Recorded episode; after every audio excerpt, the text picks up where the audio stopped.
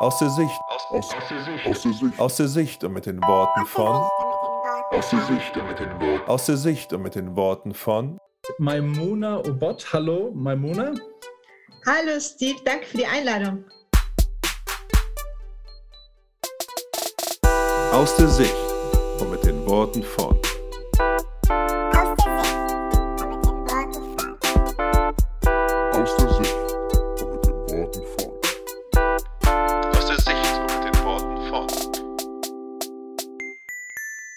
Freue mich sehr. Es ist ja eigentlich aus einer Kooperation entstanden, unser Gespräch vom SCM Verlag, mhm. der das, äh, diesen Podcast hier mit unterstützt. Und genau, du hast ein ganz interessantes Thema. Dein Buch kommt im Jahr, im Anfang des Jahres 2022 raus. Genau, kurz nach Drei König. Kurz nach Drei Könige. Mit welchem Titel denn bitte? Das Buch heißt Mein Leben für die Hexenkinder. Okay, ähm, ist ja schon mal ein sehr interessanter Titel. Ich muss sagen, bevor ich den Titel gelesen habe, habe ich noch nie irgendwas von Hexenkinder hm. gehört, außer die in meiner Nachbarschaft. ähm, Nein, aber ähm, Genau, wir gehen da äh, später ein bisschen drauf ein, was man noch mhm. dem Hörer vielleicht äh, sagen darf. Äh, du stehst kurz vor der Geburt. Mhm. Genau, kriegst dein erstes Kind. Ja. Und freust dich bestimmt schon sehr drauf. Sehr, sehr, sehr, genau. genau. Das hält uns aber natürlich nicht ab, dieses Interview zu machen. Nee, der ähm, macht gern mit noch. Ja, sehr gut. Also falls der Hörer mal äh, dich äh, irgendwie äh, stöhnen hört, dann hat er geboxt oder sowas wahrscheinlich. Ja. genau. ähm, aber bevor wir anfangen oder bevor wir auf das Thema deines Buches eingehen, würden wir dich gerne kennenlernen. Will ich dich gerne kennenlernen? Ja. Ähm, jetzt ist dein Name Maimuna ich habe das meiner Tochter, also ich habe mit meiner Frau darüber geredet, die hat den Namen Maimuna, ich habe Maimona gesagt, leider falsch, aber äh, meine Tochter hat so ein bisschen gesagt, das klingt ein bisschen wie so ein Disney-Prinzessin-Name. Ach, das, ja, das ist süß. das finde ich echt goldig. Jetzt. Ähm, Kudos äh, out to your daughter. Ja, ich knutsche sie dann auch von dir. Okay. Ähm, äh, wo kommt denn dein Name her? Und Obot ist ja auch kein äh, normaler deutscher Nachname. Ja, mittlerweile schon, weil ich ihn ja trage. Mhm, mh. Genau. Aber genau, äh, Maimuna ist, ist ein sehr, sehr verbreiteter Name. Jetzt nicht hier, aber der ist so verbreitet wie Sarah. Mhm. Und zwar in der arabischen Welt, weil ähm, der ist arabischen Ursprungs. Ich kann ihn mhm. auch ganz toll auf Arabisch schreiben. Ja. Und er heißt äh, Die von Gott Geliebte. Und ich habe mir den Namen so zum Programm meines Lebens gemacht. Okay. Genau. Und Obot, wenn man, wie du das richtig betonst, heißt äh, Schöpfer. Wenn man es falsch betont und sagt Obot, heißt es Fels. Fels ist auch nicht schlecht, aber Schöpfer ist nochmal cooler. Okay, aber wie betont man es dann richtig? Bist du der Fels? Du hast richtig gemacht. Obot. Okay, genau, ja, da war ich ja froh. Wie ich es gerade gesagt habe, dachte ich mir, oh Mann, ey, vielleicht spreche ich den Namen jetzt sogar falsch aus, deinen Nachnamen. Aber bin ich ja froh, ja. dass es Obot ausgesprochen wird. Ähm, genau, du hast gesagt, aus dem Arabischen heißt es, du bist irgendwo da geboren oder? Nee, meine Mutter fand den Namen einfach cool. Okay. Mhm. Genau. Die hat mal äh, in der Entwicklungshilfe gearbeitet, in der Elfenbeinküste mhm. und hat dann äh, hat Kindergärten aufgebaut und die zwei Lieblingskinder dort, äh, deren Namen hat sie dann genommen und ihren Töchtern gegeben. Ach, genau. okay. Eigentlich ganz, ganz profan. Ja. Okay, jetzt hast du gesagt, dass deine Mutter irgendwie in der Entwicklungshilfe äh, hm? mitgearbeitet hat. Äh, heißt es, dein Background ist auch christlich?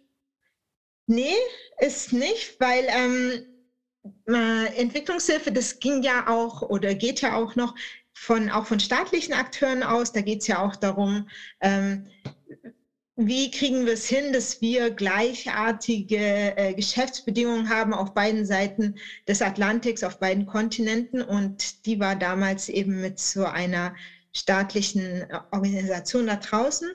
Ähm, mein christlicher Background kam ähm, früh und doch spät also ich, meine Oma ist aus Franken und mhm. im Fränkischen ist man halt äh, gut evangelisch. Ne? Im Gegensatz zu den, zu den Bayern. Und äh, das war immer so, ich, ich fand es immer schön da in Rotenburg, ob der Tauber, mhm. gell, und mit den ganzen schönen Sachen, die man da macht, mit der Kerwe. Das halt auf Hochdeutsch sagt man da Kirchweih. Und ich fand es immer alles ganz toll und wollte da dazugehören. Und dann dachte ich, ah ja, da machst du auch mal mit. Und ähm, habe auch natürlich eine Bibel gekriegt von der Oma und habe die von vorne bis hinten und hinten bis vorne gelesen. Fand es immer ganz toll und fand diesen Gott ganz toll. Aber der war mir ziemlich ferne, weil ich den, also den nie so, äh, ja, dem begegnet bin. Das war so, so ein sehr, sagen wir, ein sehr ähm, traditioneller Glaube von der Oma und in der Familie, in meiner Kernfamilie eben überhaupt gar nicht. Aber ich fand es trotzdem toll und habe den von ferne bewundert, diesen Gott. Mhm. Und dachte mir, das finde ich gut. Also ich kannte schon ziemlich früh alle Bibelgeschichten. Irgendwann war mir das dann nicht genug und bin ich in, da wo ich wohne, in Schwaben, in die Kinderkirche gegangen und ähm, aber auch das war irgendwie mir nicht genug und ich dachte, ich muss den doch mal kennenlernen, diesen Gott, okay. den, äh, den ich da so cool finde. Aber habe keinen Zugang gehabt, weil es gibt ja, also es gab bei mir, da wo ich wohnte und wo ich in der Kirche war, viele äh, Pfarrer, die, die haben das halt, ähm, ja, das war eher so Kulturgut pflegen und es war kein Glaube, der gepflegt wurde. Also gebet, gebetet wurde dort zum Beispiel nicht. Okay. Äh, und dann habe ich Konfirmation gemacht, dachte ich, ah ja, das ist das Programm zum Gott kennenlernen, was ich nicht wusste, dass man da Geld kriegt, weil wir hatten keine Freunde, in dem Alter mit selben Kindern, die Konfirmation machten. Und irgendwann habe ich geblickt, in der Konfirmationsklasse wollten alle nur das Geld haben. Mhm. Habe ich auch ordentlich dann gekriegt, aber ich wusste nicht, dass es darum ging. Ich wollte doch Gott kennenlernen, war ein bisschen frustrierend. ähm, genau, weil es kam keine guten Gespräche zustande in dem Unterricht. Dann. Also, also warst du die Einzige mit reinem Herzen, die da hingegangen ist? Ne, vielleicht auch ein bisschen naiv. Ne? Ja, okay. ein bisschen naiv. Also reines Herz weiß ich nicht. Das hat man, das hat man ja nicht. dazu, dazu kommt man ja zum Glauben. Ich war einfach naiv. Mhm. Und ähm, wie gesagt, ich wusste es nicht, kannte diese Tradition nicht. Ich war noch nie bei einer Konfirmation gewesen. Dann war die eben gewesen, hatte ich viel Geld und aber kein Gott.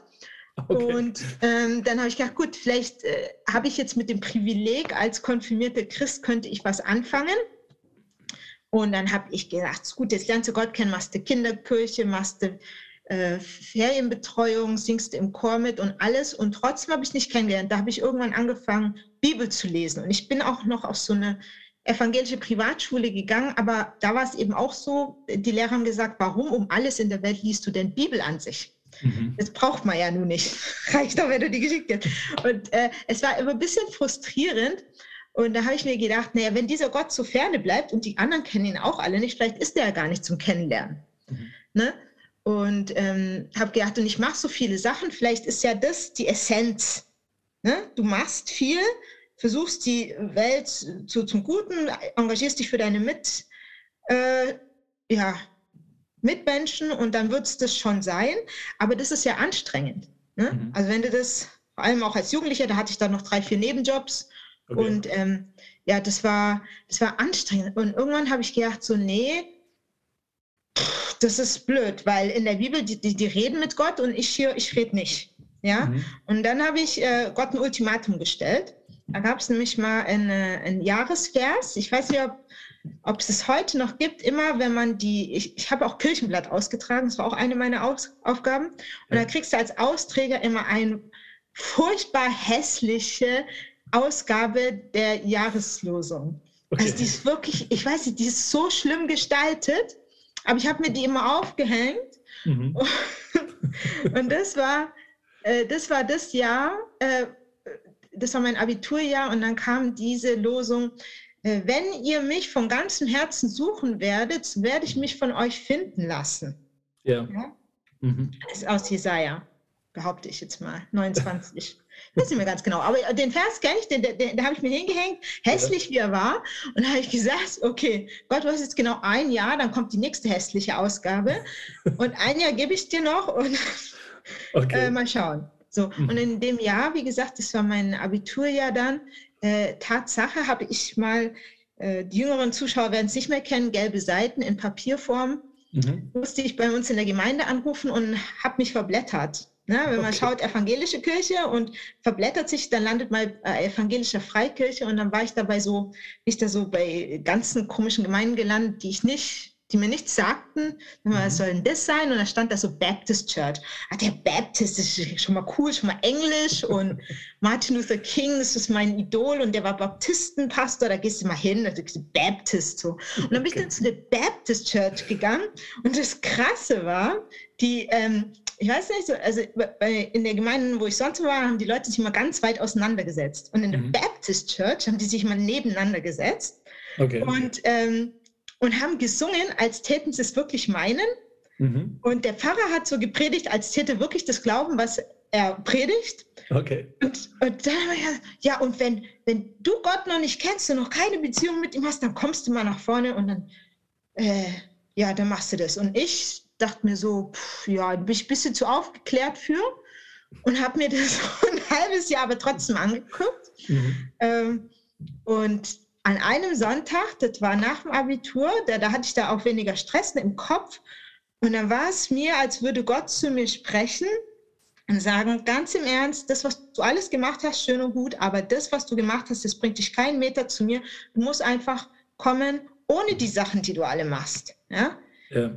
Und dann bin ich da nach vorne gegangen und das war wirklich, als wär, würden so ne, Ketten abfallen und man sagt so, ja, okay, jetzt, jetzt come as you are oder mhm. ne, komm wie du bist. Und das mhm. war richtig gut. Und das war mein Anfang von Beziehung zu Gott, zu die haben, die haben sogar gebetet, fand ich auch ganz krass. Da ja, irgendwann habe ich mhm. beten gelernt und genau, und äh, seitdem äh, bin ich dabei mhm. und äh, möchte aber auch nicht das Wissen, was ich davor gelernt habe, das war auch schon ziemlich gut, also als Grundlage.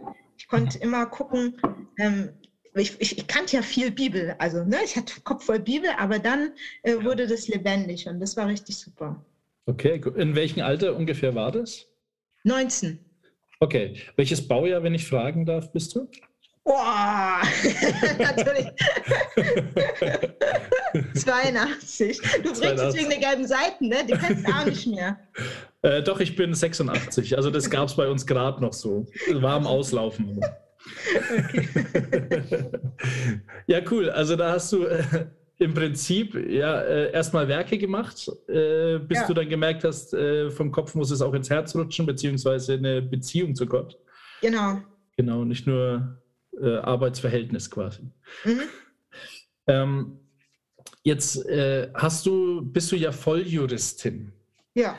Das klingt ja schon mal sehr intelligent. Ich hatte auch ein bisschen Angst vor dir, nicht, dass du mir hier mit Fremdwörtern kommst und ich gar nichts verstehe. ähm. Ich bin ja Gott sei Dank kein Theologe. Der Jurist weiß zumindest, dass keiner ihn versteht und versucht, sich verständlich zu machen mit Definitionen.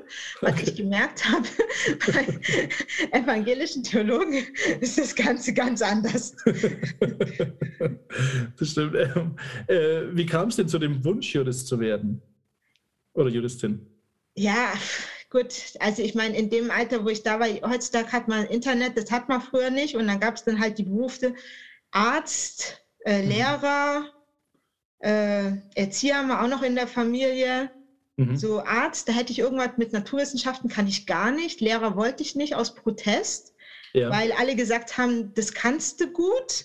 Mhm. Und ähm, schau mal, wir sind doch auch alles Erzieher und Lehrer. Und dann dachte ich, das mache ich gerade erst recht deswegen nicht. Du wirst okay. ja immer beurteilt von allen anderen. Und dann, äh, ja, und, und, und, genau, Wirtschaft war auch wieder mit Zahlen, ging auch nicht. Und die Leute fand ich auch ein bisschen doof.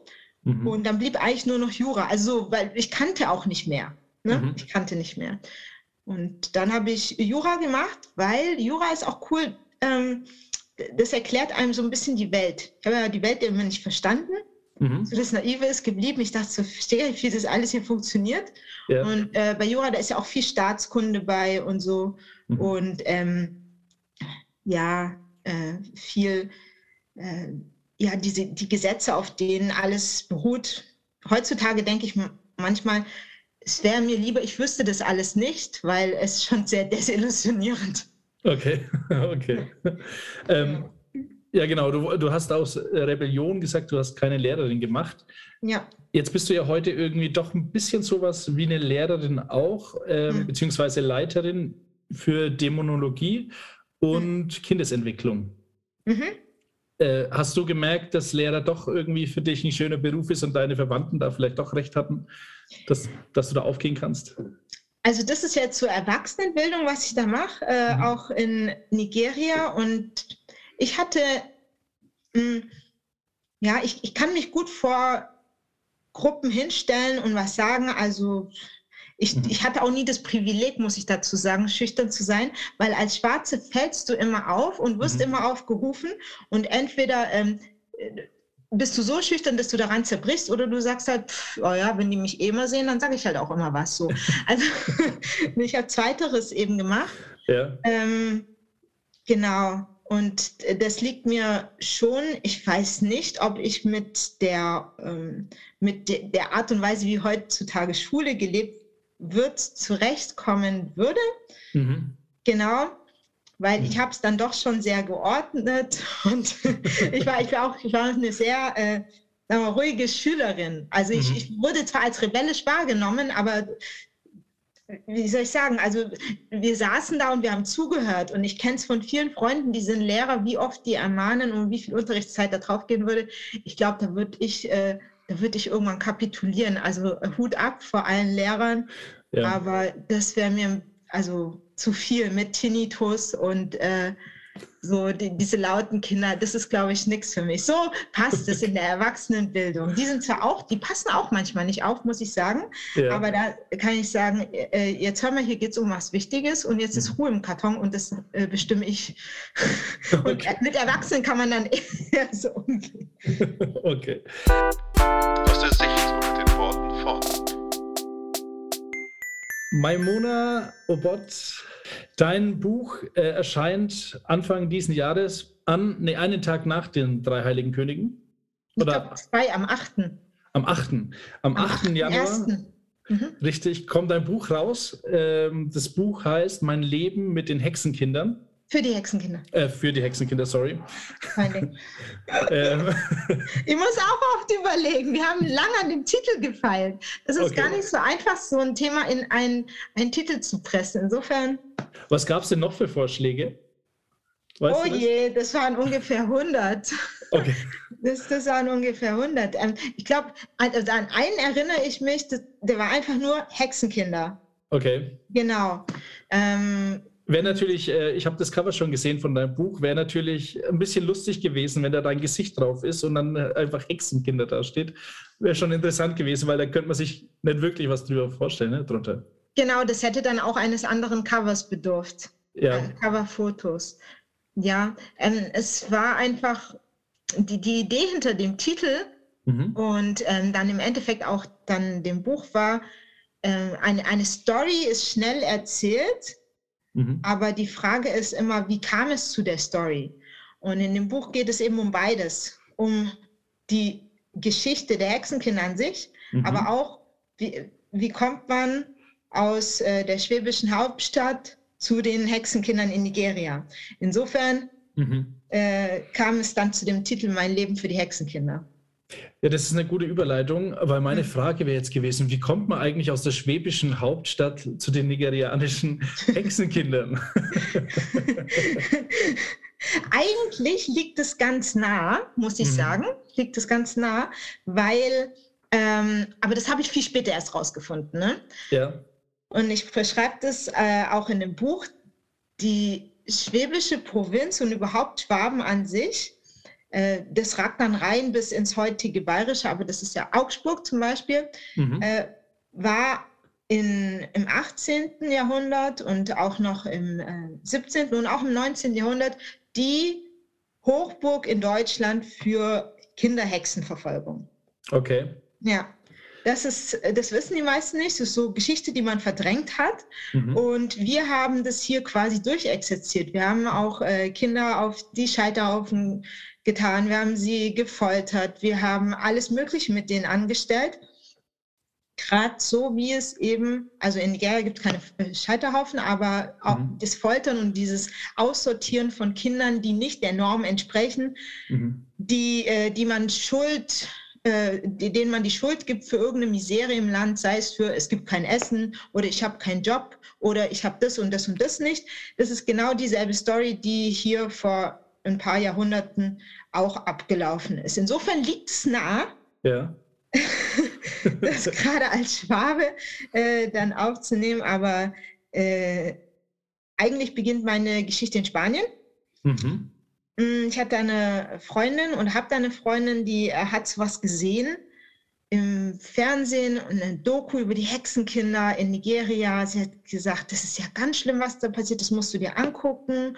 Dann haben wir das angeguckt und haben gesehen, dass insbesondere äh, Verfolgung geschieht aus Gemeinden heraus, äh, verschiedenster Denominationen. Dort wird gepredigt sonntags, ja, wenn es dir nicht gut geht und du bist ein ganz frommer Mensch, und du bist zum Beispiel krank oder jemand deiner Familie ist krank oder du verlierst deinen Job oder du bist nicht reich oder, oder, oder, äh, dann ist es wahrscheinlich, dass in deiner Familie eine Hexe ist. Und jetzt lass mich dir sagen, predigt dann der Pastor oder auch äh, die Pastorin, die Prophetin, der Apostel, mhm. you name it, predigt dann, äh, such mal nach einem Hexenkind in deiner Familie, denn Kinder sind besonders anfällig dafür.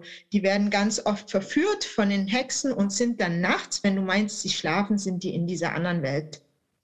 Okay. Und wenn sie dort essen, an den Bankgelagen mit den, mit den äh, Hexen und mit dem Teufel, äh, essen sie dein Fleisch auf. Und deshalb hast du zum Beispiel einen Ausschlag. So. Ja. Okay. Und das wird dann, das ist quasi die, der Hauptfokus vieler Predigten und vieler Ministries dort unten ist, wie kann ich mich schützen vor Hexen oder wie bekämpfe ich sie? Also es gibt kaum andere Inhalte mhm. in, in, in, in Sonntagspredigten. Auch wenn du einfach nur, zum Beispiel, ich saß mal im Internetcafé und dann kamen da so junge Kerle rein, so mit 20, so vier, äh, fünf Stück und die haben sich dann unterhalten über ähm, ja, Dämonen, die unterschiedlichen Arten, die es da gibt und an, äh, angeblich irgendwelche Meerjungfrauen, die sie auch verführen und so. Und das ist alles, was man sonntags hört. Das ist aber auch Straßentalk. Also es ist im Gegensatz zu Deutschland, weil Deutschland ist ja, ja. im Prinzip, äh, ich sage jetzt mal, beschäftigt sich kaum mit Dämonen oder Geistern. Ja. ja. Okay. Also musst dir vorstellen, das ist da so normal, wie, wir hier jetzt immer reden über die Corona-Beschränkungen, die reden halt über Dämonen und Hexen und so weiter und so fort. Das ist ganz normal. Okay. Und weil dieses Thema so omnipräsent ist, ist ähm, liegt es dann auch nahe, wenn es mir schlecht geht, gleich zu gucken, uh, äh, mhm. wo ist denn die Hexe? Und äh, natürlich macht man, wird das Opfer immer die Person, die am schwächsten ist. Mhm. Ganz früher waren es mal alte Menschen da hat man alte Menschen die Straßen run, äh, runtergejagt und gesagt, die sind die Hexen, aber mit Kindern ist es ja noch ein bisschen einfacher, gibt ja auch viele da davon. Ja. Und ähm, äh, man kann, man kann, man kommt leicht an die ran und die können sich ganz, ganz schlecht wehren. Mhm. Und äh, jetzt viele Leute fragen mich, ja, liegt es an irgendetwas, was das Kind macht? Nee, das ist nicht, das ist ganz willkürlich. Und mhm. es reicht einfach, aus der Norm zu fallen. Also bist du zu dumm, bist du zu intelligent, okay. bist du zu dick oder zu dünn, bist du ähm, ja zum Beispiel aufmüpfig ja? okay. oder äh, zum Beispiel Bettnässen. Ist ja. ein ganz beliebtes Zeichen, also laut der äh, Prediger dort unten, Bettnässen, mhm. ein ganz beliebtes Zeichen für, du bist eine Hexe, weil wenn du nicht mehr in deinem Körper bist, sondern in dieser anderen Welt, dann hast du keine Kontrolle mehr über deine Blase und deshalb entbehrt die sich. Okay. Ja. Krass. Also es, man kann es schlecht sagen und es betrifft auch sowohl Jungen äh, als auch Mädchen. Insofern mhm. ähm, ja, ist es, kann man dann so ganz schlecht den Finger drauf tun und sagen, dieses Kind ist gefährdet oder das sind einfach alle. Mhm. Und insbesondere eben die Kinder, die aus ärmeren Verhältnissen mhm. sind, weil dort gibt es natürlich viel Grund, auch nach einer Hexe zu suchen. Ne? Wenn ich reich bin, Klar. wird das, wohl keine da sein. Das stimmt. Jetzt äh, hast du gesagt, deine Freundin in Spanien hat dir diese, diesen Bericht gezeigt. Hm? Äh, wie du den gesehen hast, äh, zum einen hast du jetzt wahrscheinlich das ein bisschen beschrieben, was auch diese Dokumentation beschrieben hat. Mhm. Äh, aber was hat denn das mit dir gemacht? Also, ja. Um ehrlich zu sein, nicht so arg viel. Mhm. Ich fand es halt genauso bestürzend wie alle anderen Berichte, wenn du siehst, Krieg hier, mhm. Hunger da, Erdbeben dort. Ich fand es wahnsinnig traurig, hat ja. mich echt angerührt, aber mhm. Zu, dem Punkt hin, dass ich sage, ich mache da jetzt was. Aber die hat gemeint, die gemeint, wir müssen da was machen. Du musst jetzt nach Nigeria fahren. Und ich so, wie, warum, also erstens, warum müssen wir da jetzt was machen und warum muss ich jetzt nach Nigeria fahren? Mhm. Ach ja, guck mal, du und ich, wir sind Christen, ja? Mhm. Und alles andere, was wir sonst sehen, da können wir nichts machen.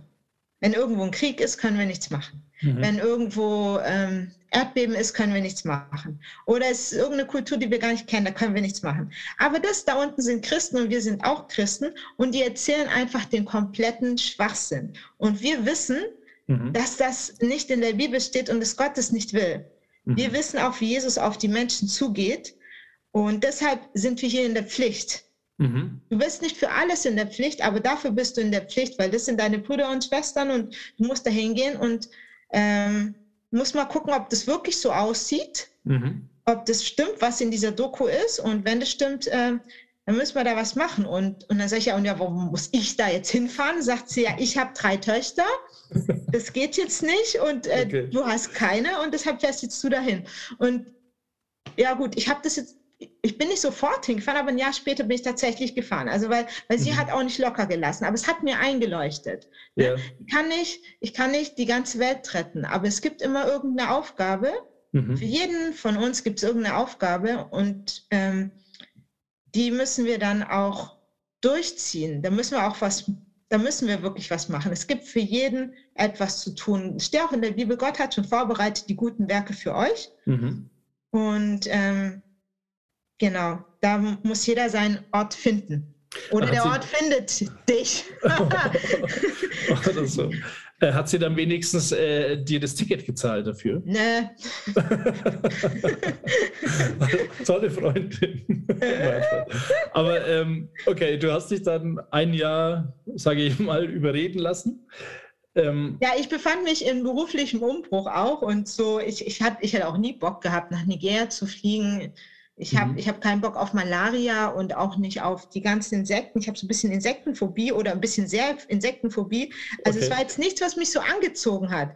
Mhm. Aber ich fand ihre Argumentation bestechend logisch und mhm. habe halt auch recherchiert und habe mich doch tatsächlich, das habe ich schon sofort gemacht, mit, dem, äh, mit so einem Heim in Verbindung gesetzt mhm. und äh, gesehen, dass da wirklich niemand sonst aktiv ist. Ja, okay. Ja. Ähm, und dann, genau, dann bist du da runtergekommen. Mhm. Ähm, und äh, in deinem ersten Kapitel steht zum einen, dass du keine Lust hattest, so ein Unterkapitel nach mhm. Nigeria zu gehen. Das ja. ist ja wahrscheinlich aufgrund Malaria und so weiter. Mhm. Aber äh, die ersten Worte deines ersten Kapitels sind Don't waste your life. Genau. Warum, äh, also, also meinst du, wärst du da nicht hingegangen, hättest du ein bisschen dein Leben verschwendet? Ich hatte ich habe es beruflich ähm, immer ein bisschen, ich, ich, bin immer von einer, einem Fettnapf in den anderen getreten und es war nie cool. Es war mhm. immer nur blöd. Ja. Und es war immer so, dass ich gedacht habe, Mist, jetzt habe ich schon wieder nichts gemacht, das jetzt irgendwie Leute zu Gott hinzieht oder das irgendwie einen Unterschied macht in der Welt. Also ich habe jetzt keine, ich, ich habe jetzt keine Aufgabe gekriegt, die irgendwie sinnvoll wäre. Ich hatte auch öfter mal Aufgaben, so setzen Sie sich einfach zwei Jahre dahin. Wir brauchen nur jemanden, der auf dem Posten sitzt. ähm, und das ist dann ihre Aufgabe. Das ist voll wichtig, weil wir müssten da jemand haben und wir wissen, da ist nichts zu tun, aber sie, sie sind jetzt einfach mal zwei Jahre ruhig. Und ich dachte mir, ver, ver, vergeudest doch dein Leben, das ist doch richtig blöd. Mhm. Und da hatte ich das war frustrierend. Ne? Also ja. andere Leute leiden unter zu viel zu tun, aber zu wenig zu tun ist genauso schlimm, kann ich äh, nur sagen. Und vor allem, äh, wenn man schon weiß, es ist komplett sinnlos, das bisschen, ja. was man da macht. Ne? Ja. Ähm, und äh, ich meine, ich bin jetzt auch hochqualifiziert. einmal wurde mir gesagt, äh, ich soll mir jetzt vier Tage Zeit nehmen, um einen Betriebsausflug zu planen. Oder so. Ist ja auch Das ist mit einem Zeitansatz von 8,5 Stunden pro Tag als Feueres. Also das war einfach, das war einfach schwachsinnig. Und ich habe mich wirklich gefühlt, als mhm. würde ich mein Leben vergeuden, vor allem in, in dem, in dem, äh, ja, in dem Lebensalter, 30, mhm. 30 plus, ne? Ja. Da, da will man ja was reißen. Richtig, ja. ja. Und ich wusste auch, dass Gott Aufgaben hat für einen. Und ich habe dann gesagt, ich, Herr, ich weiß, du hast Aufgaben für mich. Offensichtlich ist die jetzt nicht im beruflichen Umfeld, aber dann gib mir doch mal eine. Ja. Und da habe ich da schon für gebetet. Also ich, ich habe jetzt nie dafür gebetet, so hier jetzt, ich will nach Nigeria, mhm. nach Afrika, aber ich habe äh, schon dafür gebetet, ich will was machen, was, was, ähm, was ihm Ehre gibt und was machen, dass, ähm, äh, ja, wo ich auch sehe, okay, dafür bin ich auch gemacht worden. Also hierfür bin ich ausgestattet worden. Mhm. Mit Sprache zum Beispiel, mhm. mit, mit meiner Art. Ne? Wenn du auch immer gesagt hast, zum Beispiel, deine Art passt hier nicht rein, aber irgendwo muss sie ja reinpassen, weil sonst hätte Gott ja einen Fehler gemacht. Ja. Er macht ja keine Fehler. Insofern, diesen Ort habe ich gesucht. Sehr interessant. Wir haben jetzt äh, die letzten beiden, äh, sage ich mal, 15 Minuten haben wir dich ein bisschen kennengelernt, dass du äh, Gott kennengelernt hast durch deine Oma, beziehungsweise durch die Bibel, die sie dir geschenkt hat. Mhm und du relativ lange ähm, ohne Beziehung mit Gott gelebt hast, aber doch irgendwie im Wissen von Gott und auch von der Bibel. Mhm. Ähm, genau, und die letzten 15 Minuten haben wir ein bisschen darüber gesprochen, was eigentlich, äh, wie du zu diesen Hexenkindern kamst. Es war eine Dokumentation, die dir deine Freundin äh, draufgedrückt hat und dich dann gezwungen hat, schon fast äh, ja. nach Nigeria zu fliegen. Ähm, jetzt äh, machen wir mal so einen kleinen Step. Du bist jetzt in Nigeria, das mhm. allererste Mal. Mhm. Hast Angst vor Insekten, äh, anderen Sachen. Ähm, mega. Jetzt, mega, mega Angst. und, und jetzt äh, kommst du da zu diesen Hexenkindern. Mhm. Zum einen, wie kamst du, wie kam denn da der Kontakt eigentlich? Weil kann man da irgendwo hinfahren und in jedem Dorf ist ein Hexenkind mindestens und man schaut sich das mal an oder wie bist du da zu dem Kontakt gekommen? Also in dieser Doku, die ich angeschaut hatte, da kam ein Kinderheim vor und das habe ich dann halt ähm, über Google herausgefunden, die Website und da stand auch, wir brauchen Freiwillige, melde dich doch. Und das habe ich dann tatsächlich gemacht, habe da angerufen, hingeschrieben und so weiter und so fort. Mhm. Und der Leiter, der war dann ähm, gleich äh, Feuer und Flamme und meinte, ja, äh, kannst du kommen, kannst du uns helfen, weil wenn jemand aus Europa kommt und zum Beispiel mit den ähm, Autoritäten vor Ort äh, spricht, dann hat es ein, macht es einen besseren Eindruck, weil die sind natürlich sehr geprägt durch den äh, Kolonialismus mhm. und die sagen, wenn eine weiße Person, egal wer es ist, ja, ja. selbst klein, klein Heinz von der Straße, dann mhm. macht es bei denen mehr Eindruck, als wenn da mhm. ein Einheimischer kommt. Ja. Genau, also selbst bei den eigenen Leuten. Das ist natürlich schlecht, aber dann habe ich gedacht, na gut, ich, ich komme mal dahin. Ich wollte ja wissen, ob das überhaupt stimmt, was ich gesehen habe. Mhm. Mhm. Okay. Jetzt, ähm, äh, genau, und dann bist du da hingekommen, ja. zu diesem Heim direkt? Genau, ich bin direkt zu diesem Heim äh, gekommen. Was dazu sagen muss, es war für mich äh, ein ganz großes Abenteuer. Und ich bin jetzt ich bin jetzt nicht so der Mega-Abenteurer. Okay. äh, äh, ich war froh, ich habe einen Halbbruder, mhm. in Nigeria und der hat mich dann quasi dahin gefahren.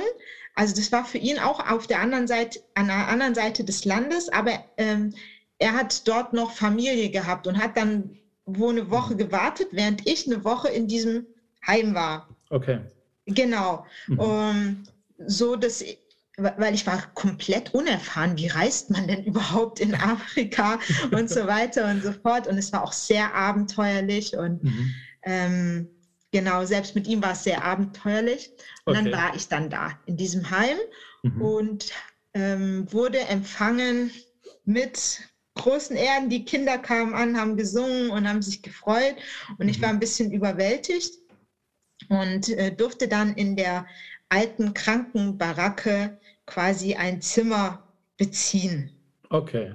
Ja. Und, und ähm, wie, wie war das denn? Weil ich stelle mir jetzt davor, wenn ich Hexenkinder höre, mhm. gut, jetzt mhm. wissen wir ja schon die Vorgeschichte, dass eigentlich die Kinder der Prellbock sind für alles, was schief läuft äh, mhm. in nigerianischen äh, Elternhäusern oder sowas. Ja. Ähm, aber waren die normal? Also hatten die Schaum vor Mund oder irgendwie geschielt? Oder, also weißt du, was ich meine? Dass, mhm. dass man jetzt denkt, so, oh, Hexenkinder die müssen ja irgendwie ein wenig ausschauen, auch wie Hexen. Nein, nein, nein. Wie gesagt, das ist komplett willkürlich. Das, das liegt an der Lebenssituation der Eltern, ob mhm. ich jetzt Hexenkind werde oder nicht. Mhm. Das waren ganz fröhliche Kinder, die haben mich umringt und ein Lied gesungen. Mhm. Und ähm, das war einfach total goldig. Ich kam ja. da so sagen wir mal, wann kam ich denn an? Ich glaube so um 12 Uhr mittags und habe dann, wie gesagt, äh, diese Krankenbaracke bezogen. Da war nichts außer ein Bettgestell und ein, eine Matratze. Dann habe ich dann schnell mein Bett tropensicher gemacht, weil ich kannte aus den Tagen davor schon, mhm. dass es dort immer ganz schnell dunkel wird. Und in Niger ist es halt sommers wie winters um 6 Uhr dunkel und du siehst nichts. Und das Problem ist, der Strom fällt ständig aus. Okay.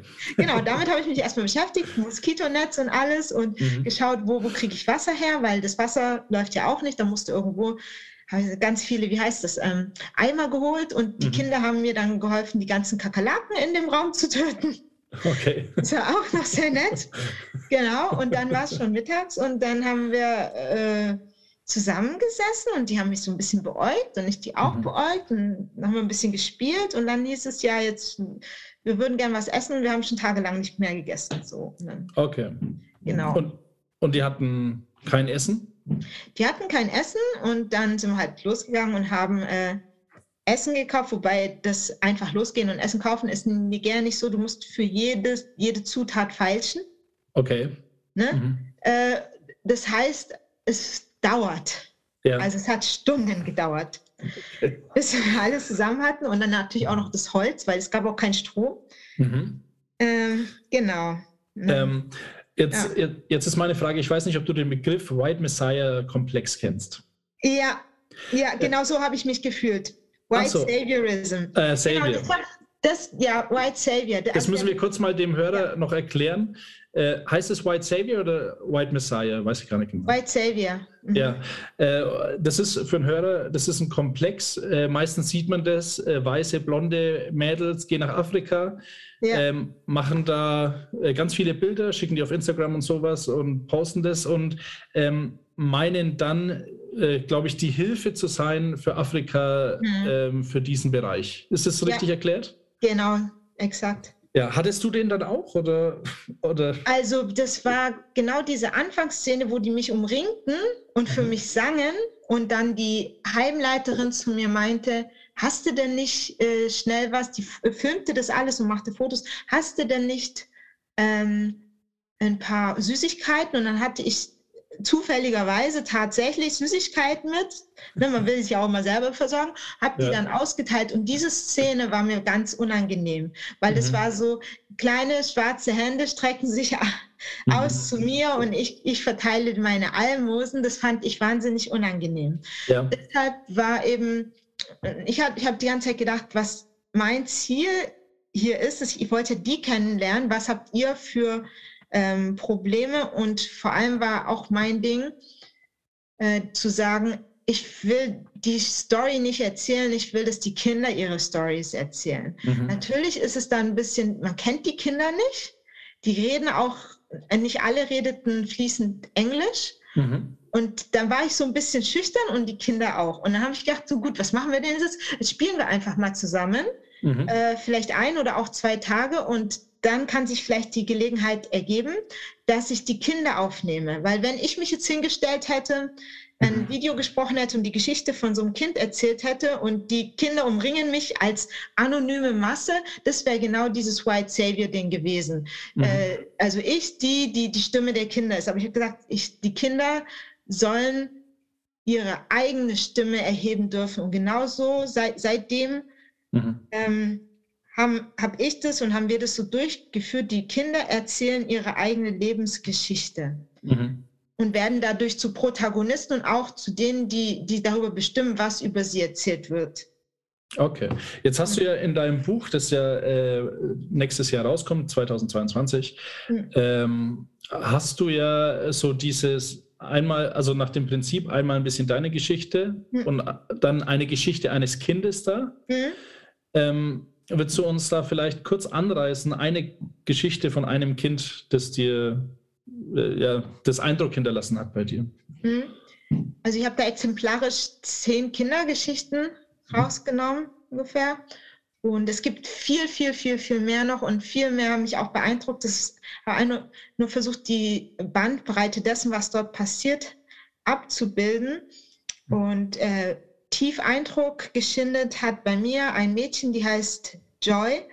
Und ähm, die wurde von ihrem Vater erst als drei-, vierjährige abgeholt von ihrer Mutter. Mhm. Genau, der Vater hatte eine andere Frau und der wollte einfach, dass das Mädchen dann zu ihm kommt und äh, ein bisschen hilft in dem neuen Haushalt. Und er kriegte okay. dann auch noch einen neues, neuen Sohn und er wollte einfach auch seine Tochter bei sich haben. In Niger ist es so, die Kinder gehören zum Vater. Okay. Und er, er litt dann kurz darauf so ein bisschen geschäftliche Einbußen. Mhm. Und die neue Frau sagte, ja, deine Tochter ist eine Hexe. Und die, ähm, die Joy, die hat das ähm, echt, die, die war ein intelligentes oder ist ein intelligentes Mädchen heute, heute ist jetzt 16. Mhm. Die hat äh, dann äh, in dem Alter von acht bis neun Jahren geblickt, dass ähm, sie ihrem Vater einfach vorspiegeln muss, ja, sie war in dieser Hexenwelt. Also der hat sie quasi jede Nacht, wenn sie ins Bett gemacht hat, vor Angst, mhm. ne, die hatte immer Angst vor, vor den ganzen Schikanen und hat ins Bett gemacht mit acht, ja. neun Jahren. Und da hat er gesagt, das ist ein Anzeichen dafür, dass du eine Hexe bist, weil du verlässt nachts deinen Körper und gehst in die Geisterwelt und tust dort äh, meinen Untergang mit vorbereiten. Und irgendwann hat sie dann nicht mehr gesagt, nein, das stimmt nicht, sondern hat gesagt, ja, Papa, das stimmt. Mhm. Ich gehe da hin. Und er hat dann aufgehört mit dem Schlagen und wollte sich dann die Geschichten erzählen lassen aus der Welt. Und so hat sie quasi eine Weile lang diese, äh, ja, diese Schläge auch abwenden können. Ja? Mhm.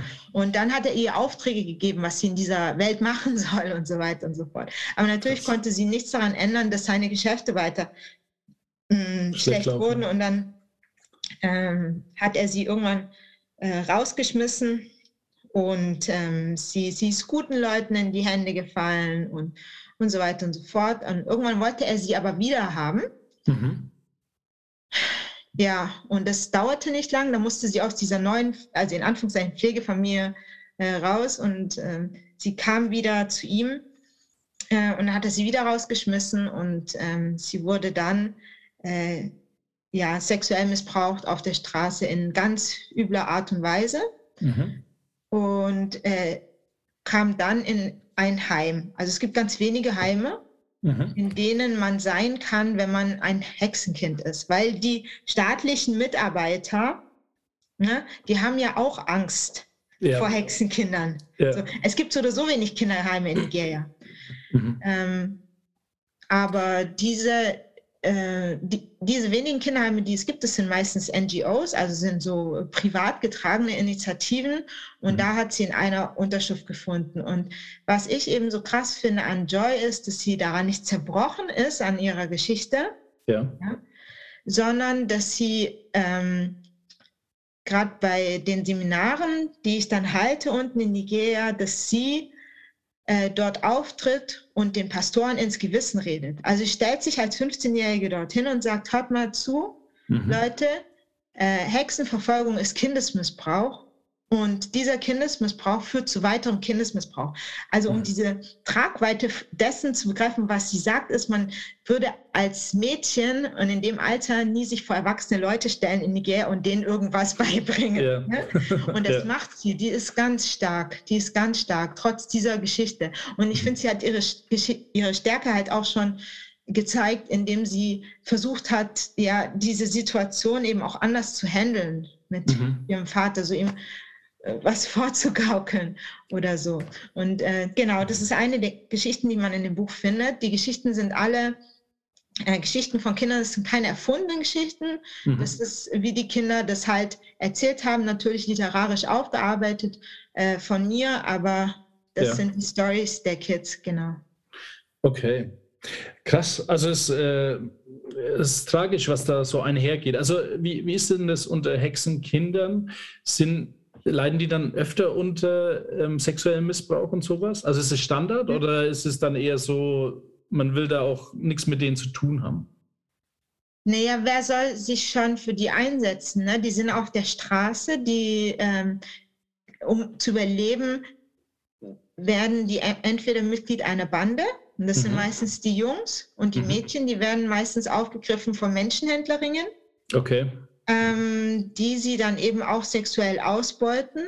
Äh, einige, beziehungsweise viele Mädchen, wenn sie jetzt nicht gerade sexuell missbraucht werden, werden ähm, als äh, ja, Haushaltshilfe, mhm. also ein anderes Wort für Sklave, in Familien dann aufgenommen. Wenn irgendeine Familie sich traut, so ein Kind aufzunehmen, die werden dann auch natürlich dazu verpflichtet, nicht ihre Geschichte zu erzählen, sondern zu sagen, ich bin eine mhm. arme Verwandte von, von der Familie, ja. aber die werden ihres Lebens nicht mehr froh, weil sie natürlich kein, selbst keine Familie haben. Sie haben niemanden, der äh, nach ihnen guckt. Mhm. Und viele ja, verhungern oder es gibt auch welche, da, äh, es, gibt, es gibt dort auch zum Beispiel Ritu, ähm, so, ja, rituelle Vereinigungen, die mhm. dann äh, Kinder rituell schlachten oder so. Und dann ist ja auch okay. mal praktisch so ein Kind, das eh kein Mensch vermisst, dann ja, kann man ja das nehmen.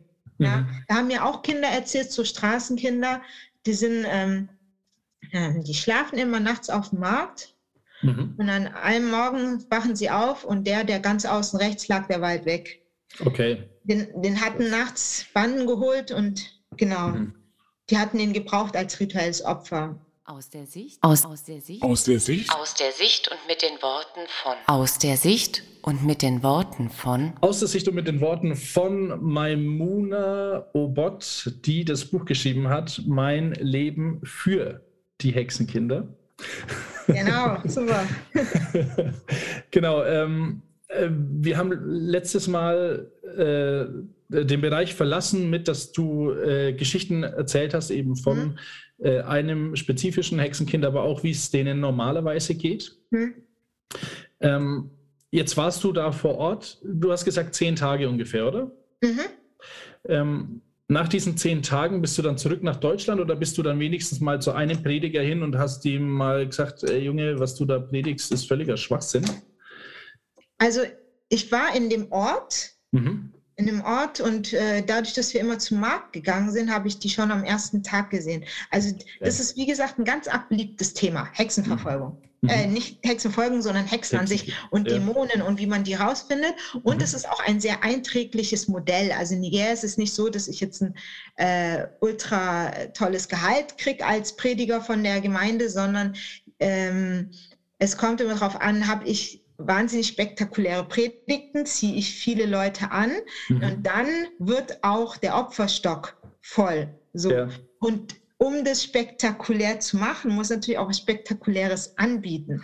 Und dieses mhm. Anbieten, was am Samstag und am Sonntag passiert in, bei mir in der Gemeinde oder am Freitagabend, das passiert auf den Märkten. Dann stehen die äh, Prediger, also man geht halt einkaufen, dann steht an jeder Ecke ein, ein Prediger mit, zum, äh, mit einer Lautsprecheranlage und erzählt was. Mhm. So. Und äh, am Anfang habe ich nicht so zugehört, weil der, der Markt ist einfach, das sind, das sind viele Sachen, das ist alles interessant und dann muss man mhm. hier falschen, da falschen, schauen, dass man nicht beklaut wird und ähm, äh, oh, wo sind meine Leute? Okay, und irgendwann ähm, aber legt sich das und dann hört man die Prediger und wenn die auf Englisch predigen, sind ja auch nicht alle, dann habe ich es dann schon verstanden. Ja. Und dann hat es mir schon die Schuhe ausgezogen, was die teilweise mhm. gesagt haben. Mhm. Aber sich denen anzunähern und die zur Rede zu stellen, das ist, ähm, äh, das ist gefährlich. Okay. Gefährlich. Das ist eine Konfrontation, die sollte man meiden, genauso wie eine Konfrontation mit ähm, dem Militär. Denn es ist okay. so weit verbreitet, dieser Glaube, mhm. dass ähm, wenn man das auf dem Markt machen würde, würde man sich quasi zum, zur Zielscheibe machen für alle anderen. Mhm. Viele von diesen, es gibt auch berühmte Prediger, also jetzt hier auf dem Markt stehen, die meisten sind jetzt nicht so äh, berühmt, aber es gibt viele, die haben da wirklich ein Geschäftsmodell draus gemacht. Mhm. Und ähm, wenn man das angreift, dann äh, scheuen die nicht vor Mord und Totschlag zurück. Also sind also, das richtige Christen dann? ich bezweifle es, ja. Genau. Aber die sind so berühmt und so beliebt, dass sie zum Beispiel auch Europatourneen machen. Also das Thema mhm. bleibt ja nicht in Nigeria oder in Afrika. Mhm. Das Thema geht äh, umspannt die ganze Welt durch Google und YouTube und ja. weiß der Geier was, kann man sich das ja überall anhören. Mhm. Und äh, wir dachten ja hier auch äh, Verschwörungsmythen mit äh, Deep State von QAnon und, ja. und das ganze Corona-Zeug ist kompletter Schwachsinn. Es glaubt kein Mensch und es glauben doch ganz schön viele Leute. Mhm. Und genauso ist es mit diesen Hexen. Es findet sich immer jemand, der daran glaubt. Mhm. So. Und ähm, wie gesagt, Mord und Totschlag, davor streckt nicht zurück. Die haben auch bewaffnete Garden, auch mit Maschinenpistolen. Und mein, ähm, ich habe da mittlerweile habe ich einen Mitarbeiter dort unten, mhm. auf den wurde ein Mordanschlag ähm, verübt. Äh, verübt. Genau, okay. er hat ihn knapp überlebt, also die haben ihm Gift verabreicht. Mhm. Ja, und dann haben sie nochmal versucht, ihn, ähm, ähm, äh, also haben die Polizei bestochen, dass die ihn festnimmt. Mhm. Und dann saß er halt drei Monate im Gefängnis. Und nigerianisches Gefängnis kein Zuckerschlecken, genau. Yeah. Da auch nicht sicher, ob man da gut rauskommt. Insofern habe ich, also ich hatte natürlich erst so, wie jetzt du das sagst, schon mhm. äh, Lust gehabt zu sagen, das ist doch Schwachsinn. Und ich war auch auf dem Weg dahin und wollte mir auch das Mikro krallen. Und mich okay. hat Gott sei Dank jemand zurückgehalten, hat gesagt, bist du des Wahnsinns, das ist gefährlich. Mhm. Der einzige Weg, äh, den man nehmen kann in dieser Sache, ist die, die zweifeln und die, die sich Fragen stellen, die mhm. zusammenzuholen und mit ihnen durchzugehen, wie Gott mit Kindern umgeht. Und äh, in der Bibel zu suchen und zu forschen, weil das sind die Leute, die haben sich da noch kein Geschäftsmodell drauf aufgebaut. Das sind mhm. Pastoren oder Gemeindeleiter, die sagen, wir wollen das Richtige tun und mit denen zu sprechen. Aber mit diesen anderen Menschen zu sprechen, das hat wenig Sinn. Okay, okay. Ja. Ähm, und okay, dann bist du nach deinen zehn Tagen bist du zurückgekommen nach Deutschland. Mhm. Was macht man dann da mit den Eindrücken, die man hat? Also ähm, ja, lässt man das dann sein und sagt seiner spanischen Freundin, also ich war da, äh, Dienst erfüllt? Oder wie hat es bei dir ausgeschaut? Ich habe Fotos sortiert und mhm. ähm, ein Fotobuch zusammengestellt. Mhm. Hm, ich wohnte dann wieder in Deutschland mhm. und bin dann, ähm, ich glaube, im Herbst nach Spanien gefahren und habe halt dort meine Gemeinde und so äh, versucht zu erzählen, was ist noch meine Freundin. Also ich mittels dieser Fotobücher habe gesagt, guck mal, das, das stimmt wirklich, wollte mhm. nicht was machen und so. Und dachte mal, ja, die können doch so ein bisschen Dämonologie, aber dieses Thema äh, ist so fremd mhm. äh, für Leute hier, dass ich da jetzt nicht auf Begeisterung gestoßen bin.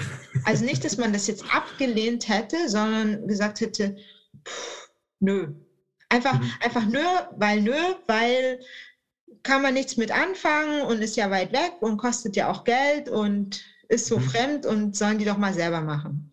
Okay. So, genau. Und da war ich ein bisschen enttäuscht, weil ich habe mir gedacht, naja, Kirche ist ja nicht nur Kirche in Deutschland oder in Spanien oder in Europa, sondern Kirche ist immer, sind immer wir alle. Das heißt, wenn es irgendwo scheppert, mhm dann geht mich das auch was an. Ja. Also wenn ja. die, wenn die Kirche missbaut in, keine Ahnung, zum Beispiel Neuguinea, Papua-Neuguinea gibt es auch ganz viel Hexenverfolgung. Das sind eher Frauen, mhm. die da dran sind. Dann, das geht mich was an, obwohl ich in meinem Leben wahrscheinlich nie nach Papua-Neuguinea komme, wobei ich weiß es nicht. Gott, ist echt crazy. Ja. Genau, aber ähm, das geht mich was an. So verstehe ich äh, mhm. Leib Christi, genau. Und das fand ich so ein bisschen enttäuschend. Aber man kann viel anführen. Man kann anführen, ich spreche kein Englisch oder mhm. ich spreche das Englisch von den Nigerianern nicht gut. Aber ich denke, da gibt es um alles ein Workaround. Und man kann sich da auch reinhören. Ich fand das auch nicht einfach, das Englisch am Anfang. Okay. Aber man kann sich in alles reinhören, genau. Im Endeffekt ist es eine Fra Frage von, stelle ich mich zur Verfügung oder nicht. Okay, das, äh, ja, sehr gut. ähm, und du hast dann irgendwann wahrscheinlich angefangen, das selber in die Hand zu nehmen und hast ja. äh, Story Changers e.V. Äh, genau, in Deutschland dann gegründet. So ein mhm. eingetragener Verein. Ich meine, was machen sieben Deutsche, wenn sie sonst nichts zu tun haben am Abend? Sie gründen einen Verein, nichts leichter als das. Ja. Also schon unendlich viel Papierkram und so weiter und so fort. äh, vor allem die Gemeinnützigkeit dann und ähm, mhm. ja, aber äh, es ging, konnte mhm. man machen. Und dann war der Verein gegründet. Mhm. Und ich konnte anfangen, quasi als Verein zu sprechen, nicht nur als, als ich, weil dann sind die Leute immer suspekt, ne? Mhm. Auch in, äh, dann auch in so, so äh, eher, eher konservativen christlichen Kreisen dann eine Frau, die was sagt, das ist ja dann schon mal nichts. Ne? ich sage, ich spreche für einen Verein, ist ja traurigerweise dann schon noch so. Mhm. Äh, ne, aber wenn ich dann rede im Namen eines Vereines und ich habe ein Logo, dann, das mhm. war so seriöser, genau. Mhm. Deshalb habe ich dann den Aufwand auch betrieben. Ja. Und habe auch gesagt, naja, vielleicht will man ja nicht mir helfen, aber einem Verein möchte man helfen, so. Mhm. Und äh, es kleckerten dann wirklich Spendenbeträge ein, kleine, so mal hier 10 Euro, mal da 30, mal dort 20. Und ähm, mit ein paar hundert Euro habe ich dann äh, quasi ähm, ein, eine erste Kampagne gestartet. Also ich muss sagen, von der Gründung des Vereins bis zu dieser ersten Kampagne bin ich noch zweimal hingefahren und habe okay. mir dort unten noch Leute gesucht. Das war auch schon mhm. ähm, krass, weil du fährst in ein Land von 200 Millionen Einwohnern und sagst, oder nee, es sind mehr, egal. Also es sind unendlich viele Leute. ja. äh, fährst dahin, ja, das bevölkerungsreichste Land Afrikas, hast du überhaupt keinen Kontakt und sagst, ich, ich muss auf dieser Reise jemanden finden, der mich mhm. da unterstützt und zwar ehrenamtlich. Ja. Jetzt haben die Nigerianer, die haben echt wenig Kohle. Also es ja. gibt kein Geld. Das da, jemand dort zu finden, der für dich was ehrenamtlich tut, das ist nicht, weil die Menschen ein schlechteres Herz haben, die haben einfach nichts zu essen. Mhm. Und ich dachte ja, mit ein paar hundert Euro, ich kann ja niemand bezahlen. Ja. Aber ich habe gesagt, Gott, das ist jetzt hier deine Aufgabe, jetzt mhm. jemand zu finden. Und tatsächlich habe ich jemanden gefunden auf, der, auf einer Reise. Ja. Der ist Hezekiah und der ist da mit Leib und Seele dabei bis heute. Ist unser mhm. Projektkoordinator in, in Nigeria und wirklich, das ist ein Wunder, den getroffen zu haben und dass wirklich da jemand so gibt. Mhm. Und wie gesagt, ähm, mit dem und noch einem anderen äh, der, der so, so ein bisschen da den Kindern gepredigt hat, haben wir die erste Speerspitzenkampagne gemacht und hab, haben rausgefunden, es gibt noch mehr Heime, wo sind die Kinder genau, haben das die Lage mal so ein bisschen eruiert. Mhm. Okay. Das war, das war echt super. Und da viel Filmmaterial und das musste ich ja alles übersetzen und mhm. online stellen und so weiter und so fort. Und mit dem ganzen Material mhm. hier dann auch wieder ne, Basare abklopfen und so weiter Veranstaltungen machen ja. und ähm, Projektgelder beantragen, um dann eine große Kampagne durchzuführen, mhm. ähm, die dann schlussendlich das Ziel hatte, und das sind jetzt alle unsere Kampagnen, Prediger und Pastoren und Apostel und so weiter und so fort aus den Gemeinden an dem mhm. Ort zusammen zu äh, ja, suchen die sich drei Tage lang mit dieser Thematik beschäftigen möchten. So, was okay. sagt die Bibel zur Hexerei und was ist überhaupt gesunde Kindesentwicklung? Äh, mhm. Ist, kann Bettnässen wirklich An Anzeichen sein für Hexerei oder ist es einfach nur äh, vielleicht ein traumatisiertes Kind? Ja. Darüber reden wir dann drei Tage.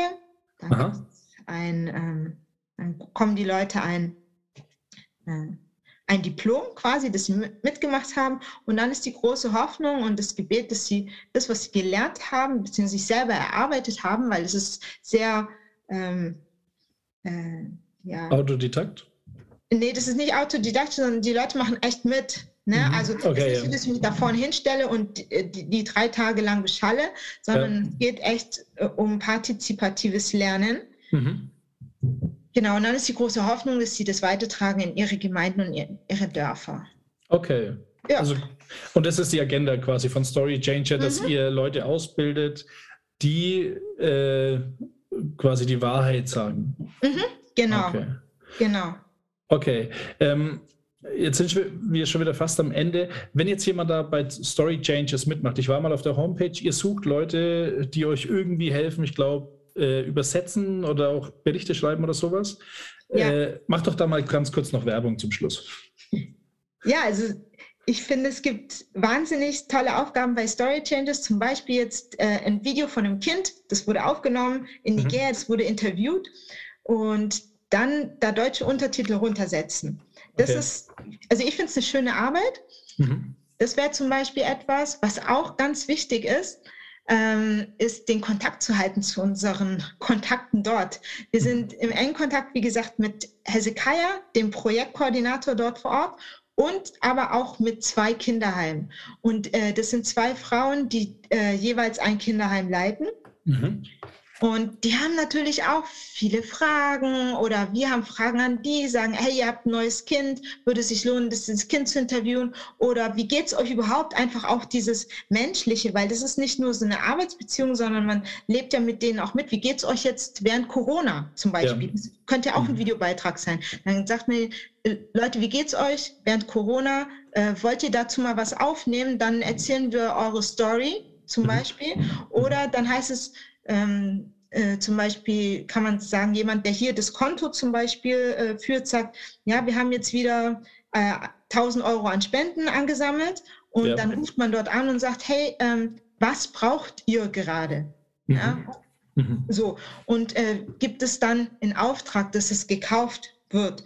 Also so Koordinationsaufgaben sind eigentlich cool, weil man ist dann hier im warmen Deutschland, aber lebt quasi in dieser, zum Beispiel in dieser mhm. eine Stunde Gespräch in Nigeria. Und das ist äh, was ziemlich Cooles. Mhm. Ähm, genau. Dann natürlich kann man selbst äh, Spendenaktionen äh, machen oder man kann einfach von Story Changers erzählen. Ja. Ähm, man kann zum Beispiel auch ähm, mich einladen ab, ähm, also im April, so, so Gott will, gibt es äh, eine Lesereise und könnt ihr auch mhm. sagen, hey, komm doch zu uns. Und mhm. ähm, dann werde ich aus dem Buch lesen und äh, was erzählen, einfach weil die Thematik so unbekannt ist. Und was ja. natürlich auch total toll wäre, wenn es, äh, wenn sich Leute motivieren lassen würden und sagen, hey, ich gehe da hin und ich unterrichte selbst mal einen von diesen drei Tagen oder alle drei Tage. Also mhm. Das Material ist so gut, das wir haben, Mhm. Äh, man braucht es sich nur voranzugucken, man braucht einfach Mut und ähm, okay. den, den Willen. Ja, und mhm. dann wird für einen gebetet und dann klappt es auch. Das ist gar kein Problem. Und ja. da kann man wirklich was verändern. Und wenn man schon da unten ist, selbst ein äh, Selbstinterviews führen. Wir haben mhm. mittlerweile auch ein Büro. Okay. Mhm. Genau, wo man zum Beispiel schlafen könnte. Und ähm, ja, genau, Newsletter schreiben. Mhm. Okay, so, es cool. gibt ganz viele Sachen. Bis jetzt ist das alles eine One-Woman-Show. Ach wirklich? Echt? Du machst das alles alleine, bis auf deinen, äh, deinen Kollegen da in Nigeria selber? Genau, ich mache alles alleine. Krass. Und okay. ähm, Story Changes hat schon so viel bewegt. Das ja. freut mich auf der einen Seite, aber ich denke mhm. mir die ganze Zeit, wenn das nicht nur eine Person wäre, wie mhm. weit wären wir jetzt schon? Das stimmt. Mhm. Genau. Und ähm, was so oft vorgebracht wird, ist, dass Leute sagen, ja, ich, ich, ich, ich kenne mich mit der Materie nicht aus, ich, äh, mhm. ich kann kein Englisch oder ich kann das nicht so gut oder ich traue mich nicht nach Afrika. Also es gibt ja immer Aufgaben, die haben damit entweder nichts zu tun oder man kann auch sagen so, hey, dann, äh, du kannst dir auch aneignen. Es gibt viel Material, da mhm. kann man einem auch helfen. Ähm, genau, also wenn wenn du nicht weißt, wo du dich engagieren sollst, das wäre ein Ort, wo, wo wirklich jede Hand gebraucht ist. Ach ja, genau, Projektgelder äh, beantragen. Das, mhm. ist, das ist nicht schwer, es ist nur ultra zeitaufwendig. Ja. Genau. Okay. Zum Beispiel. Oder eine Abrechnung machen. Also du siehst schon, es gibt ja, ganz einiges. viele Aufgaben. Ja, ja, da rufen wir gleich auf, bitte melden.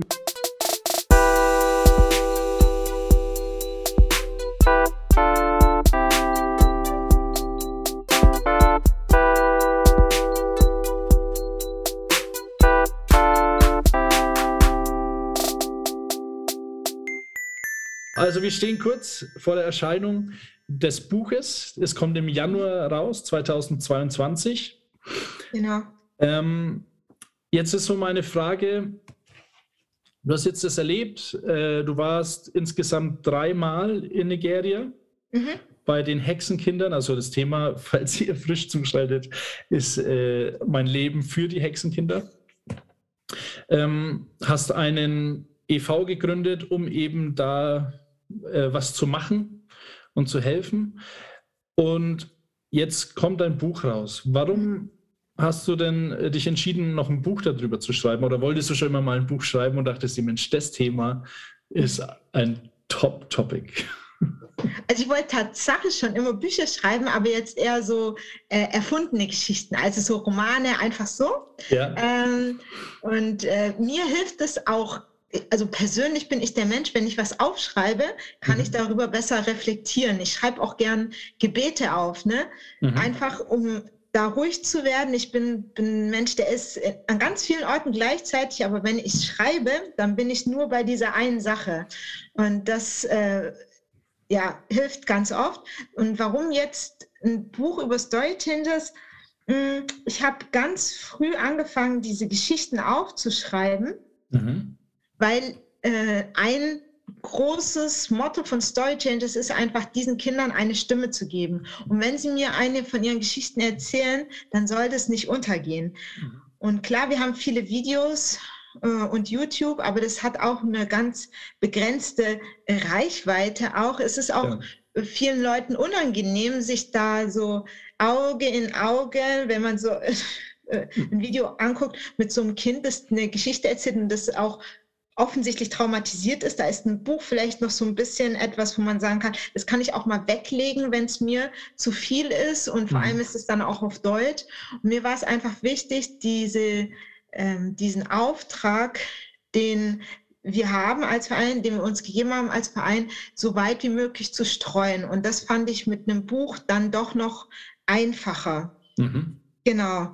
Und äh, habe da wie gesagt, schon früh angefangen zu schreiben, aber ich arbeite Vollzeit und äh, das war dann immer ein bisschen langsamer. Und dann hat ein Verlag nachgefragt und das ist super, dann hat man dann immer so Deadlines und dann ja. kamen die zu den ersten Kapiteln, die, für die ich ewig gebraucht habe, weil ich sie einfach für mich gemacht habe, da kamen die restlichen ganz schnell mhm. okay. dann dazu. Also es floss mir quasi aus der Hand, das war jetzt nicht mhm. schwierig. Okay, äh, war der, der Verlag war der SCM-Verlag? Mhm, genau. Ähm, wie kommt denn so ein Verlag auf dich? Also hast du da mal einen Vortrag gehalten und hast gesagt, ja, nebenbei schreibe ich noch ein bisschen die Geschichten auf oder wie kommen die so auf dich? Oh, das ist eine gute Frage, ob ich die jetzt rekonstruiert bekomme, die Geschichte. Also ich habe einen, hab einen Kumpel, sag ich so, aus einer, einer äh, äh, christlichen Studentenvereinigung. Mhm. Der ist mittlerweile Professor und der äh, an der christlichen Hochschule und der äh, der hat auch einen Kumpel wiederum und der ist beim SCM und der mhm. hat es dann mal vorgeschlagen. Weil okay. genau, ich, also mich hat das Thema wirklich ähm, ergriffen mit den Kindern und als mhm. ich den Kumpel halt mal zufällig getroffen habe in Stuttgart, habe ich die zwei natürlich erschlagen mit meinen Geschichten. zwei, die, zwei, Jungs und es war, es war noch heiß und die, die nippelten dann an ihrem Bier oder an ihrer Limonade, keine Ahnung und ich habe halt geredet wie ein Wasserspall und äh, dann sind die dann wieder erschlagen, dann nach Hause zu sich gefahren und irgendwann kriegte ich dann die E-Mail, so willst du nicht was schreiben. So mhm. ungefähr war das, glaube ich, ja. Okay. Okay. Ähm und äh, du hast auch gesagt, du versuchst, so Gott will, im April eine Lesetour oder eine Vorstellungstour zu machen. Genau.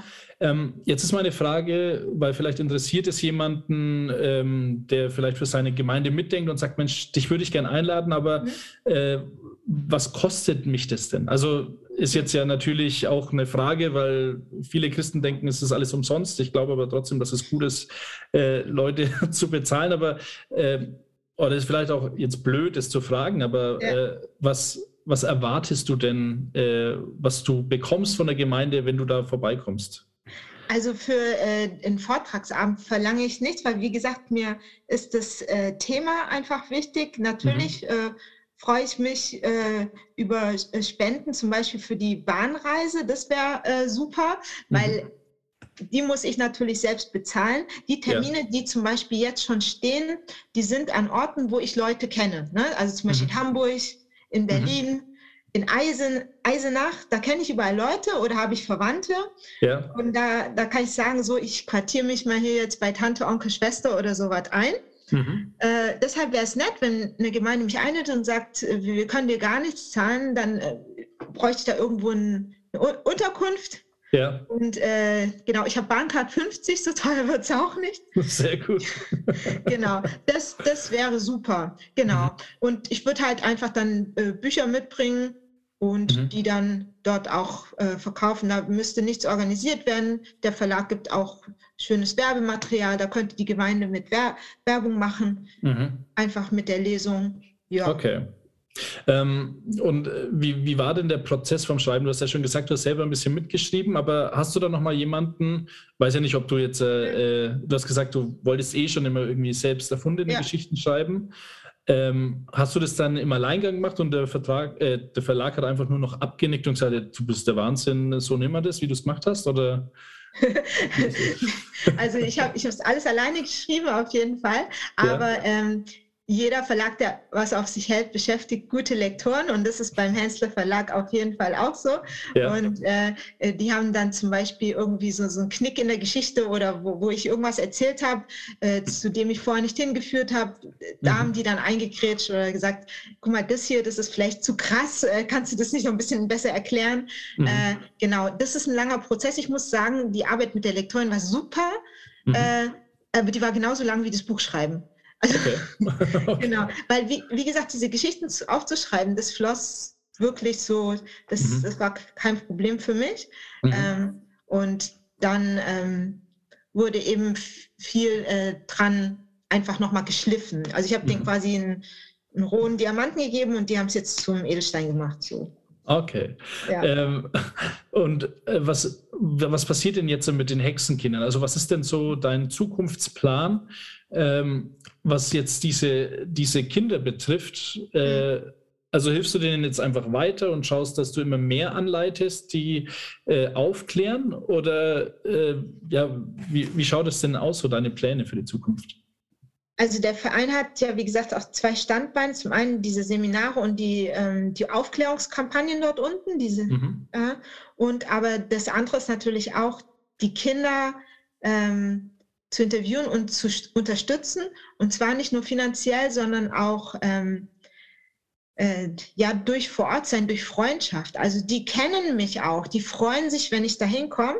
Mhm. Und ähm, die würden sich aber auch sehr freuen, wenn noch mehr Leute kommen würden. Also so eine, so dass eine Freundschaft entsteht zwischen Freunden der Hexenkinder in Deutschland und den Hexenkindern in Nigeria. Das würde die wahnsinnig freuen, weil die, die haben keine Familie. Und das ist genau das. In Nigeria ist man nichts ohne Familie. Mhm. Und man, weil die Familie ist diejenige, die unterstützt. Dort gibt es ja kein BAföG. Dort gibt es ja. auch keine Sozialhilfe. Mhm. Und ähm, die freuen sich, wenn die Leute, die Geld spenden, nicht einfach nur Geld spenden, mhm. sondern auch mal kommen und Anteil haben an ihrem Leben. Mhm. mhm.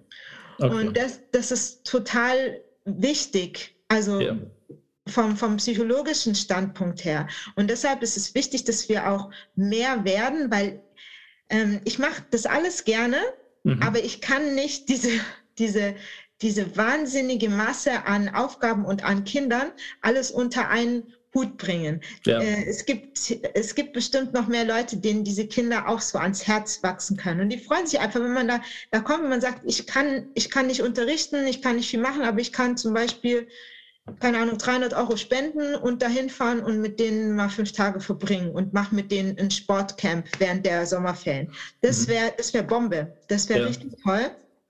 Mhm. Und das ist so mein Wunsch, dass einfach, ähm, ja, dass die Kirche in, in Deutschland sich auch ausstreckt mhm. äh, nach den Kindern, weil es sind ja doch auch ihre Kinder.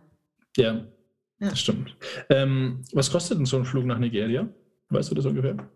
Boah, ja, während äh, jetzt nach Corona weiß ich es dann auch nicht mehr. ich, also ich, ich, ich weiß es nicht. Es war jetzt die längste Zeit auch gar nicht möglich, da dahin zu gehen. Ich war das mhm. letzte Mal da 2020, also genau zu Beginn der Pandemie mhm. äh, okay. im März. Ja. Und habe denen dann noch, wir haben dann noch so auch so in, im Seminar so Hygiene. Einheiten gehabt und ich bin mit allerletzten Flieger von, Deutsch, äh, von Nigeria nach Deutschland wieder zurückgekommen. Also okay. Es war auch noch so ein Abenteuer für sich. Also ich suche die Abenteuer nicht, aber sie kommen zu mir. Also das war richtig krass. Ja. Ähm, genau, und jetzt 2021 äh, war ich nicht da. Es gab auch keine Flüge teilweise. Mhm. Ähm, aber ich denke, das wird ab äh, 2022 wieder möglich sein. Also jetzt gibt es schon wieder Flüge, genau. Okay. Mhm. Ja, und da, das, ist, das ist gut möglich, da dahin zu fahren. Man kann, ich habe teilweise gezahlt zwischen äh, sagen wir 550 und 850 Euro immer, je nachdem, wie flexibel man ist und auf wie viel Komfort man verzichten kann, will. muss. Okay. Ja. ja. Ob man jetzt über Paris fährt, bisschen, bisschen teurer oder über Dubai, bisschen billiger. Mhm. Und dann aber, keine Ahnung, acht Stunden am Flughafen verbringt in Dubai so. Okay, und ihr stellt aber dann, ihr würdet jemanden eine Unterkunft stellen. Genau, wir haben jetzt ein Büro mhm. dort unten, das ist jetzt gerade fertig. Der Newsletter, der jetzt erscheint im Dezember, der wird darüber berichten, über die Fertigstellung. Das war unser großes Projekt dieses Jahr. Also mhm. wir haben jetzt nicht ein Büro aus Spaß an der Freude gegründet, das ist eigentlich auch eine lustige Geschichte, beziehungsweise ist tragisch. Äh, mein Mitarbeiter dort unten, der wurde äh, äh, äh quasi von der Polizei ins Gefängnis gesteckt mhm. und man hat ihn angeklagt. Also das war ein, eine Intrige äh, des Menschenhandels. Okay. Äh, weil er den Kindern Essen gekauft hat. Also es gibt ja viele Straßenkinder, die in mhm. Heim keinen Platz finden und den hat er Essen gekauft. Und klar, Menschenhändler gehen auch so vor, die kaufen den Kindern Essen, dann nehmen sie sie mit und dann sind die von der Bildfläche verschwunden. Aber okay. er ist dort bekannt, dass er sich kümmert, er kauft den äh, Klamotten und so. Das war komplett an Haaren herbeigezogen.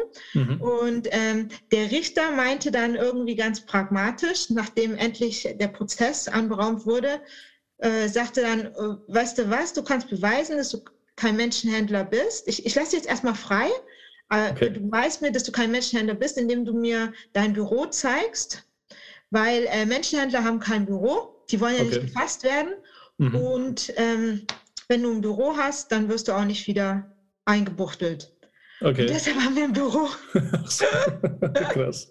deshalb okay. haben wir ein Büro. Genau, das soll auch so als quasi kleine Erstaufnahme dienen. Also wir wollen jetzt kein Kinderheim gründen, mhm. weil das wäre, also wie gesagt, das ist alles ein Mannbetrieb, ein Fraubetrieb. Das, also man kann jetzt nicht noch ein Kinderheim gründen, ja. aber so als Erstaufnahme für Kinder mhm. und ähm, auch als äh, Ort, wo, wo wir andere Leute hineinladen, sei es jetzt aus Deutschland oder ähm, ja, Politiker vor Ort, weil in Niger ist es ganz wichtig, wie man sich präsentiert. Also es kommt nicht so auf das Produkt an, sondern wie das Produkt verpackt ist. Okay. Genau, okay. deshalb ist es jetzt mit dem Büro eigentlich, ich, ich habe mich ja immer gegen gewehrt, aber es ist gar nicht so schlecht, dass wir jetzt dazu gezwungen wurden.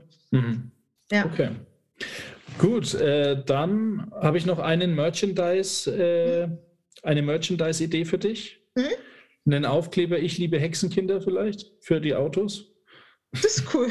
Vielleicht ein bisschen komisch, wenn Autos vorbeifahren mit ich liebe Hexenkinder. es ist ja, es ist ja hier Hexerei und so in Deutschland ist ja immer mit ähm, ja, Harry Potter und, mhm. äh, und sowas und ist alles ganz süß und äh, Stimmt, ja. das ist wirklich schwierig. Wenn ich da hingehe, ich, ich schenke den Kindern immer Bücher zum mhm. Beispiel mhm. und äh, es ist ganz schwierig, Bücher zu finden, die keine, keine Anspielung haben auf Magie oder Zauberei im, im, mhm. im deutschen und im äh, europäischen und auch amerikanischen Raum. Das ist wirklich ja, krass. Muss man stimmt. echt aufpassen, weil ich will die Kinder nicht retraumatisieren und vor allem will ich ihnen nicht solche Geschichten geben, weil das Thema ist einfach besetzt. Mhm. Ja, das stimmt. Genau. Ähm, Jetzt haben wir äh, noch obligatorisch unsere fünf Minuten, äh, mhm. die der Gast äh, füllen darf, wie er will. Mhm. Ähm, genau mit, de mit denen enden wir dann auch. Und ich will einfach dem SDM-Verlag nochmal danken äh, für die Kooperation, dass er Kontakt zwischen dir und äh, mir hergestellt hat.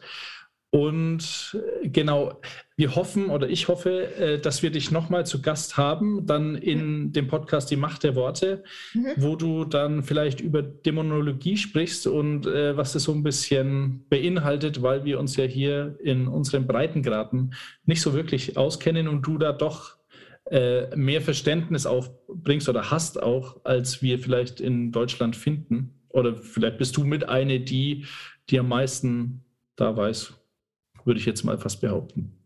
Ich habe mich rangetraut an das Thema, sagen wir so. Richtig. Und da hoffen wir natürlich, äh, dass du äh, da nochmal Zeit für uns findest und wir uns da nochmal unterhalten können. Klar, gerne.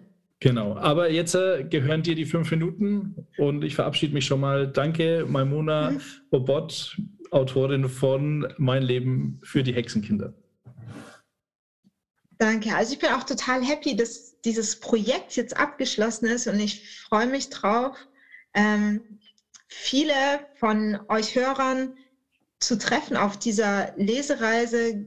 Gern auch schreibt, schreibt mich an. Es ist wichtig, dass das Thema ähm, in die Gemeinden, in die Welt kommt, denn das sind unsere Kinder dort unten, denen, denen es gerade schlecht geht. Das ist unsere Gemeinde, die dort unten versagt.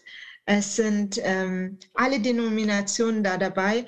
Und ähm, ich fände es schön, wenn wir das alles als, ähm, wenn, wenn wir uns als Weltkirche verstehen würden. Das ist so ein richtiger Wunsch. Und ja, ihr, ihr ehrt die Kinder, indem ihr ihre Geschichten auch lest, indem ihr sie anguckt, indem ihr auch mit ihnen Kontakt aufnimmt. Ich habe gemerkt, äh, gerade in diesem Jahr, das echt voll war, äh, gespendet ist schnell. Also ich bin froh über jede Geldspende, die reinkommt, aber Geld macht Mist und Geld macht Arbeit.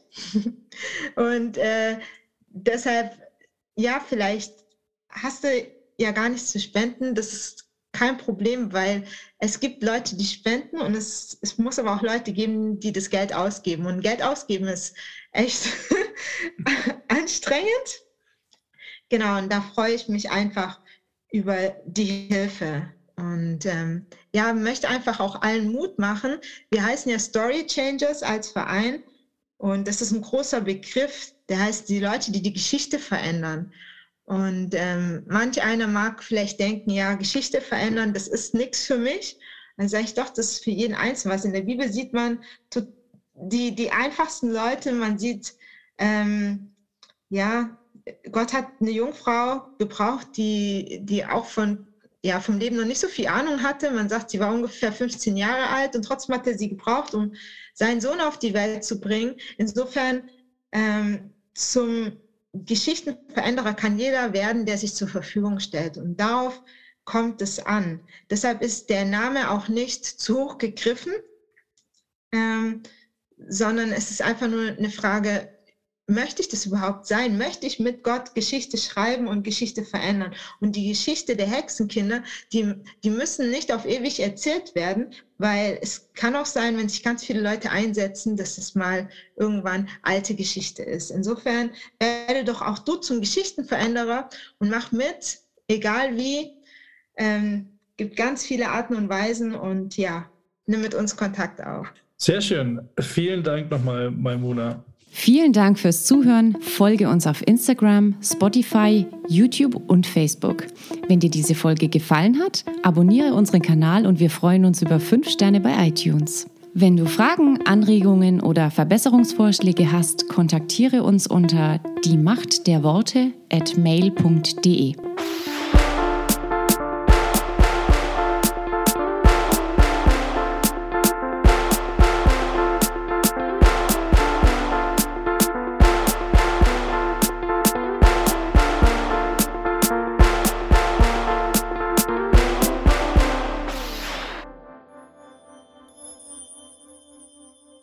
Du bist schön, Autorin bei mir, Birgit Gottwald. Hallo. Hallo, Steve.